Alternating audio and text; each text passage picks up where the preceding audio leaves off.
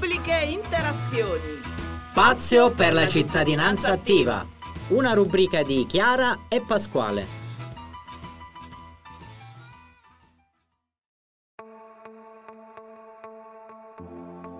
Salve a tutti, qui Radio Teatro Ner con una nuova puntata di Pubbliche Interazioni. Abbiamo qui con noi un, un ospite speciale, il consigliere regionale Fabrizio Montepara. Salve, grazie per l'invito. Spero ecco, di riuscire a far sì che, che, questa mia partecipazione possa aiutare ancora di più a far sviluppare questa radio. Io sono molto interessato e ogni volta che si va in giro sul territorio si scoprono nuove realtà, nuove eh, energie, soprattutto dei, dei giovani, quindi questo è qualcosa di positivo. E io ecco, mi trovo a essere consigliere regionale, anche se una, è un discreto diciamo, palmarès politico in quanto ho cominciato eh, naturalmente con la, la, la, sezione, frequentando la sezione dei partiti del, prima del, di Tangentopoli, quindi ero un iscritto alla Democrazia Cristiana, perché vengo da un'educazione cattolica, sono stato presidente di Azione Cattolica, c'è tutta questa... Questo trascorso questo cattolico. Trascorso, esatto. Poi mi sono avvicinato alla politica, abbiamo cominciato quindi frequentando la sezione, poi nel 1990 sono stato eletto in consiglio comunale a Orsogna, che sono vivo a Orsogna, sono nato a San Valentino in Abruzzo Ciceriore, però poi per vicende familiari che eh, abbiamo dovuto ecco, trasferirci a Orsogna e quindi è cominciato nel 90, dicevo, come consigliere comunale e poi è nominato assessore dal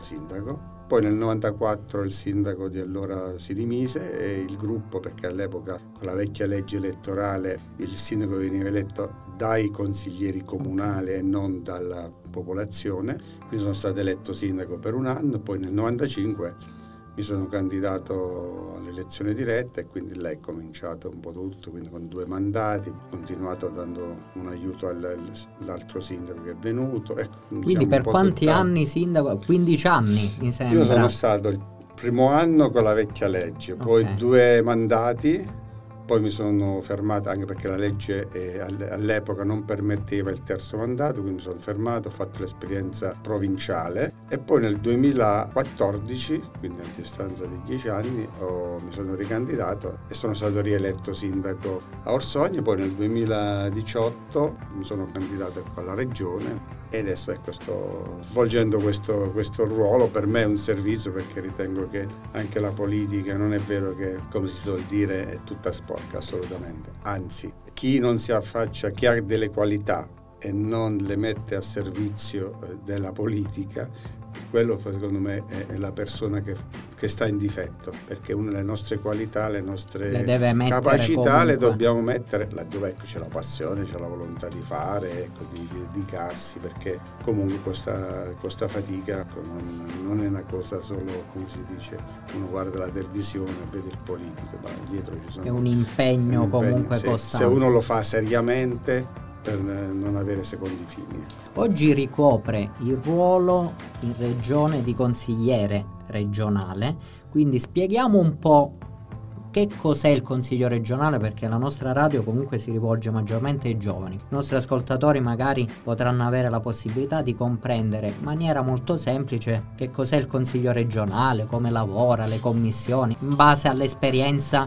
di una persona che la vive ogni giorno. Sì, intanto ecco diciamo che la regione esiste perché nella nostra Costituzione italiana i costituenti hanno, eh, nell'organizzazione dello Stato hanno previsto la presenza delle regioni, quindi c'è lo Stato centrale, poi le regioni, le province che però hanno avuto un periodo di, di, grande travaglio, sembra che adesso il legislatore sta riscoprendo il ruolo fondamentale della provincia perché è quell'ente che è la prima parte del, dello Stato contatto con i cittadini e la regione o, o lo Stato o il governo centrale. Quindi la regione è stata già istituita, è stata istituita nella Costituzione, quindi significa che deve avere nel legislatore, aveva un ruolo importante. E a livello nazionale della Costituzione, che c'è stata la riforma, se non sbaglio, della, degli articoli 117, 118, quindi con ben specificate quali sono le, le mansioni che deve svolgere la regione, che è un, essenzialmente una mansione legislativa che deve essere su determinate materie che non sono più di competenza dello Stato centrale, ma sono state delegate appunto alle regioni perché sono a più diretto contatto con i cittadini,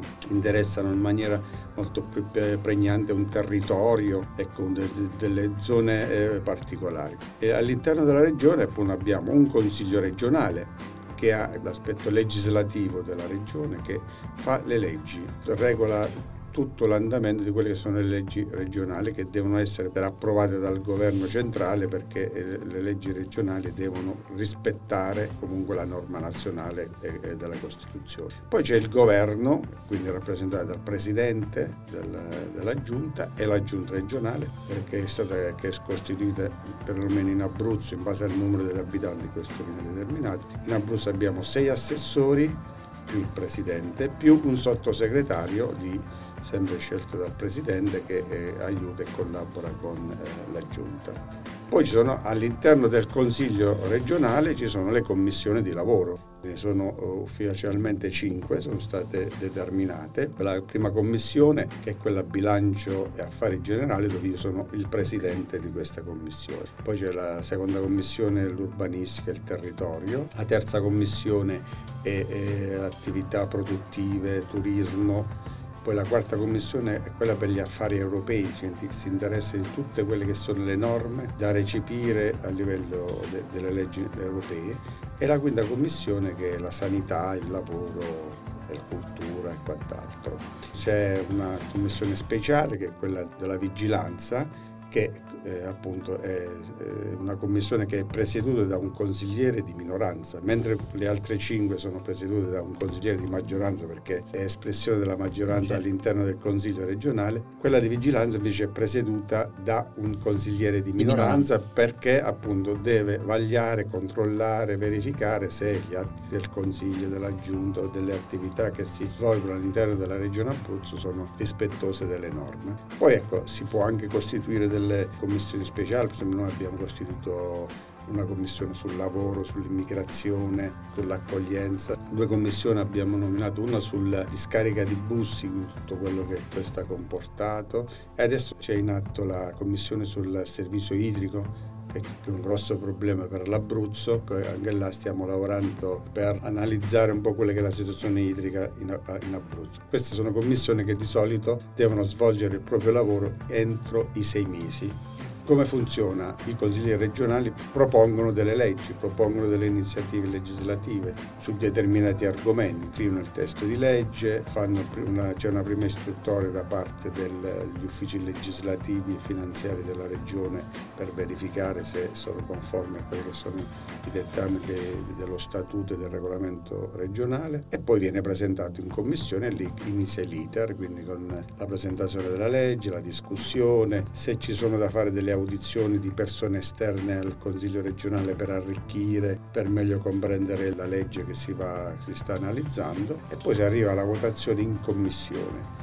Fatta la votazione in commissione, la legge può approdare in Consiglio regionale per l'approvazione definitiva e quindi la pubblicazione sul Burat, che sarebbe il nostro bollettino ufficiale. E le leggi possono anche essere proposte dalla giunta regionale. La giunta può proporre leggi, eh, anzi, più delle volte è la giunta che dovrebbe eh, fare leggi, proporre leggi perché è l'organo esecutivo del, della, della regione. Uno degli importanti progetti dove sta lavorando, diciamo, ultimamente è la figura dello psicologo scolastico. Ce ne vuole parlare un po'? Io, diciamo, insieme ai miei collaboratori, voglio citare in modo particolare la dottoressa Lupo, che eh, realmente eh, sta lavorando in maniera incommiabile e stiamo cercando di fare delle proposte di legge, quindi diciamo brevemente, poi ecco, se ho tempo vorrei illustrare un po' di, di leggi eh, proposte fatte e anche approvate, quindi sono, sono in pratica eh, leggi regionali.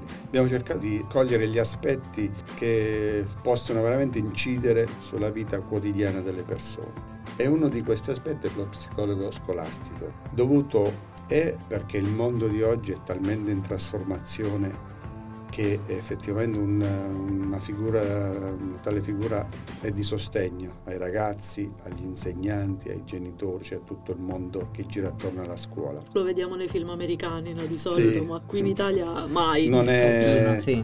non è ancora, però noi come sempre noi ereditiamo da- dagli Stati Uniti tutte le varie situazioni, sia quelle interessanti che quelle non, non molto edificanti, anche se più delle volte cominciamo prima con quelle meno edificanti e non quelle più edificanti. Poi alla luce ecco, del- di il- il- la problematica dovuta al Covid, certe, certe situazioni sono acuite, soprattutto nel mondo scolastico di questi ragazzi. Abbiamo pensato di, eh, ecco, di fare una norma dove si prevede in maniera stabile la figura dello psicologo, che eh, certo ci sono ancora delle, delle... Noi abbiamo cominciato quindi, fatto la, la legge, l'abbiamo depositata e abbiamo iniziato l'iter. Eh, non nascondo che ci sono un po' di, di- di- di- resistenze più che altro perché come sempre le novità creano problemi. Certo, Bisogna Quindi- raccordare varie Esatto, teste, quindi, quindi- non è semplice. Sopo- poi soprattutto nel mondo scolastico, eh, conosco un po' il mondo perché mia moglie è insegnante, quindi con lei vedo cosa, cosa fa e quindi quali sono le, le difficoltà, Le eh, battaglie. le battaglie, quindi diciamo che appunto questa figura nuova all'interno del, del mondo scolastico deve essere anche tra virgolette digerita, mi rendo conto Va che fatta in determinato esatto, modo. esatto, per fare la legge migliore possibile, che sia eh, poi a- a- da- si possa applicare e dia proprio gli, i benefici per cui è stata fatta. Avete fatto anche tante altre cose. Sì, abbiamo fatto, ecco, come ricordavo prima, eh, una legge sui tatuatori, perché noi abbiamo delle norme, però è molto confusionaria, tant'è vero che noi siamo la prima regione che ha fatto proprio una legge specifica che ha cercato di riordinare tutto questo mondo, che oramai è una cosa, diciamo, quasi scontata, avere il tatuaggio. Io non ce l'ho perché ho, ho- ho la mia età, però ecco, oggi come oggi non c'è persona, non c'è soprattutto giovani, ragazzi, che non ha un qualcosa.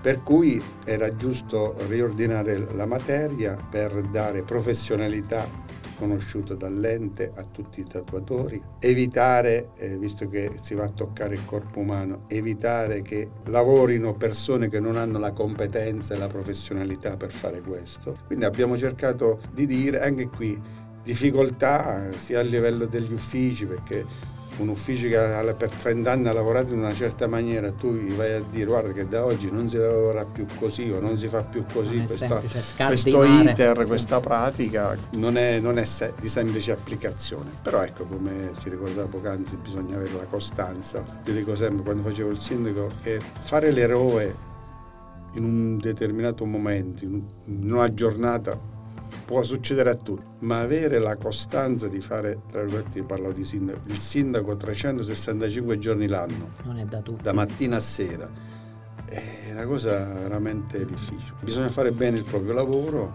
essere coerenti con quello che sei stato eletto a rappresentare e quindi ecco, anche se dobbiamo discutere, lavorare con- anche con gli uffici, dobbiamo farlo. Io credo che questa legge di riordino, adesso che andrà a pieno regime, aiuterà, aiuterà gli operatori, ma aiuterà anche le- i ragazzi, le, le persone che vorranno avere ecco, un tatuaggio sul proprio corpo. Siccome io vengo dal mondo eh, dove da sindaco ho ricoperto un ruolo di vicepresidente nazionale delle città del vino, Sappiamo anche Bene. che è presidente nazionale dell'associazione Res Tipica, Esatto, delle sono tipicità. stato, sono stato presidente nazionale per conto dell'ANCI nazionale di Restipi che raggruppava 27 associazioni di tipicità, andava dal Città del Vino, Città dell'Olio, Borghi più belli, Borghi autentici, Città della Castagna, Nocciola, erano 27 associazioni, eravamo un- una rete di 2000 comuni, quindi ho girato l'Italia, soprattutto l'Italia minore, quell'Italia che la gente di solito quando va in giro va per turismo non va, che uno quando si muove di solito va sempre nella, nella città più conosciuta, nei posti più conosciuti. Invece l'esperienza delle città del vino, della, di Restipica ti ha portato ad avere contatti con delle realtà che francamente eh, eh, non pensavi ci, ci fossero, ma hanno dato e danno un lustro a quel territorio in maniera, in maniera particolare. Per cui ecco, eh, forte di questa esperienza abbiamo cercato di, eh, di, venire incontro a quello che, che sono anche gli sviluppi eh, economici e turistici della nostra regione. Abbiamo pensato di fare una legge eh, sulle aree camper, cioè la nostra idea è quella che ogni, regi- ogni, paese, quindi siamo 305 comuni, quindi in Abruzzo ci deve stare la rete di 305 aree di sosta per camper. Il turismo in plein air è un turismo che è in forte espansione e noi adesso stiamo cominciando a comprendere quello che invece al nord Europa hanno capito da parecchio, tempo. Da parecchio eh. tempo. Quindi noi dobbiamo de- essere pronti a raccogliere queste, queste persone, queste, questo movimento. Oggi, diciamo, fino all'anno scorso, prima del Covid naturalmente, c'era un movimento di circa 8 miliardi di euro, cioè, stiamo parlando di numeri incredibili, incredibili.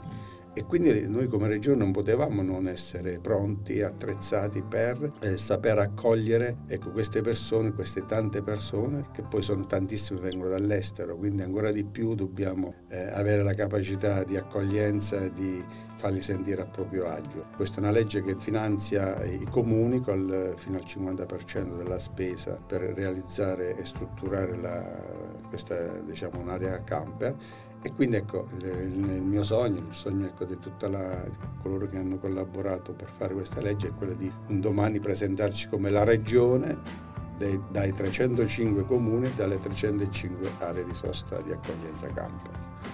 Altro aspetto che poi su cui abbiamo lavorato è sullo, sull'enoturismo, proprio prendendo spunto da quella che è l'esperienza delle città del vino. Finalmente nel 2019 è stata fatta la legge che a livello nazionale si può all'interno della cantina fare degustazioni e far pagare la degustazione, perché fino alla, a, diciamo, appunto, al 2019 uno andava in cantina, degustava il vino, però il, il cantiniere, il proprietario non poteva far pagare perché non era previsto dalla norma. La persona che andava là comprava la bottiglia di vino oppure boh, certo. non si sa che, che, succedeva. Oggi invece abbiamo una legge sull'enoturismo dove abbiamo regolamentato prendendo naturalmente a riferimento quella che è la norma nazionale, la possibilità ecco, di fare degustazioni anche con eh, di, di vino accompagnate ecco, da piatti freddi perché naturalmente là non, non si può cucinare, non è agriturismo che è tutt'altra materia, tutt'altra norma e finalmente si può andare in cantina, fare degustazione, pagare il biglietto, la consumazione tal quale e, e quella sprona le cantine comunque anche qui all'accoglienza. Abbiamo messo dei, dei determinati parametri, quindi la doppia lingua, la, diciamo, la, la, il sistema di comunicazione wifi, cioè abbiamo dato un minimo di, di, di servizi che la cantina deve offrire a chi va a visitarla. Un supporto maggiore anche sì. a quello che riguarda ecco, Poi anche quella rete eh, di tutte le cantine che si intendono fare, che intendono fare enoturismo, insomma, diciamo sì, anche qua si cerca di, visto che a livello internazionale sempre di più ci sono dei turisti eh, che si accostano al mondo del vino ormai da tantissimi anni, anche qua la regione non, Abruzzo non poteva stare fuori rispetto a questo discorso. Chiaro. Io e Pasquale, come sempre, facciamo l'ultima domanda di rito, che è un consiglio da dare ai giovani per la loro vita. In questi tempi è difficile. Mi rendo, io eh, ho quattro figli, quindi diciamo che eh, c'è un po' di, di esperienza anche consigli. e quindi mh, mm, anzi devo, qua devo dire che è più mia moglie che devo ringraziare perché come sempre lei è stata molto più presente di me avendo io quella, l'impegno, l'impegno politico. Innanzitutto io darei un consiglio ai genitori, cioè quello di ascoltare i figli, mettersi a confronto, stare vicino, sostenerli, gratificarli, perché molte volte noi diamo per scontare come genitori determinate cose, ma non è così. Un genitore che eh, dice bravo, ti dice hai fatto bene, penso che faccia piacere ai figli poi avere la capacità come genitori di comprendere che i figli non sono di proprietà, i figli hanno un loro, una loro storia, una loro vita, tu ecco, li, li, hai messi al mondo, li devi accompagnare, però non sono, non sono di tua proprietà. Tutti siamo stati ragazzi. Certo, oggi è molto più difficile fare il genitore ed essere dei figli, perché le sollecitazioni che vengono dall'esterno sono tantissime, le imitazioni, perché oramai anche il fatto di, ecco, di essere, andare vestiti con le griffe, andare a fare l'aperitivo, tutte queste situazioni che alla mia età non, non c'erano perché erano altri tempi, altri mondi. Spinge molte volte eh, anche il ragazzo che non che non ha volontà, però lo spinge per stare all'interno del gruppo, del bran- cosiddetto branco, per non essere una persona esterna, che molte volte quindi uno è costretto, eh, a, anche senza il suo volere la sua piena condivisione, a vivere determinate realtà. Il consiglio è, primo, fidatevi dei vostri genitori, perché i genitori sicuramente non vogliono il vostro male, stimolare i genitori ad avere i contatti con voi, e poi avere la capacità di discernere realmente qual è la, la volontà e le aspirazioni che ognuno di, di, loro hanno e verificare se il cammino o le, le amicizie o eh, diciamo ecco, tutte le situazioni esterne vanno verso il tuo de- desiderato oppure no, perché là devi avere la capacità di essere, ecco, di dire no, non mi interesso. Poi dico sempre, oggi come oggi la, la scuola è diventata ancora più fondamentale nella preparazione bisogna studiare, essere preparati, perché altrimenti una persona non preparata, che non conosce, viene, io faccio sempre l'esempio del rimorchio, cioè io preferisco essere trattore e non rimorchio, perché il rimorchio va dietro al trattore, quindi se il trattore va in un fosso anche il rimorchio va. Se ne va dietro. E invece essere il trattore è quello che decide dove andare, cosa fare, cosa non fare, può anche sbagliare, sia ben inteso però avere la cognizione che sei tu che decidi la tua vita e non la puoi affidare a un amico o a una persona che non conosci o al caso. Anche gli episodi quotidiani che sentiamo di incidenti, ecco, avere la capacità che la vita ha un valore incredibile, che non può essere buttata così ecco, per una corsa con la macchina oltre il lecito o con, per un bicchiere di vino o per uso di sostanze che sicuramente non fanno bene. Non lo so se... Assolutamente, se... grazie Validissimo. questi preziosi consigli. Ringraziamo quindi il consigliere regionale Fabrizio Montepare. Ringraziamo i nostri ascoltatori. Io ringrazio tutti. voi, ringrazio naturalmente gli ascoltatori e faccio tutti gli auguri possibili e, di, e sempre di maggiore crescita. Posso dire sicuramente in regione avrete e avete ecco, delle persone che sicuramente seguiranno il vostro lavoro perché fate un lavoro importante per la comunità. Grazie. Grazie. Grazie. Grazie. Qui Radio Teatro Air, alla prossima puntata di Pubbliche Interazioni. Ciao a tutti. Ciao. Grazie, arrivederci.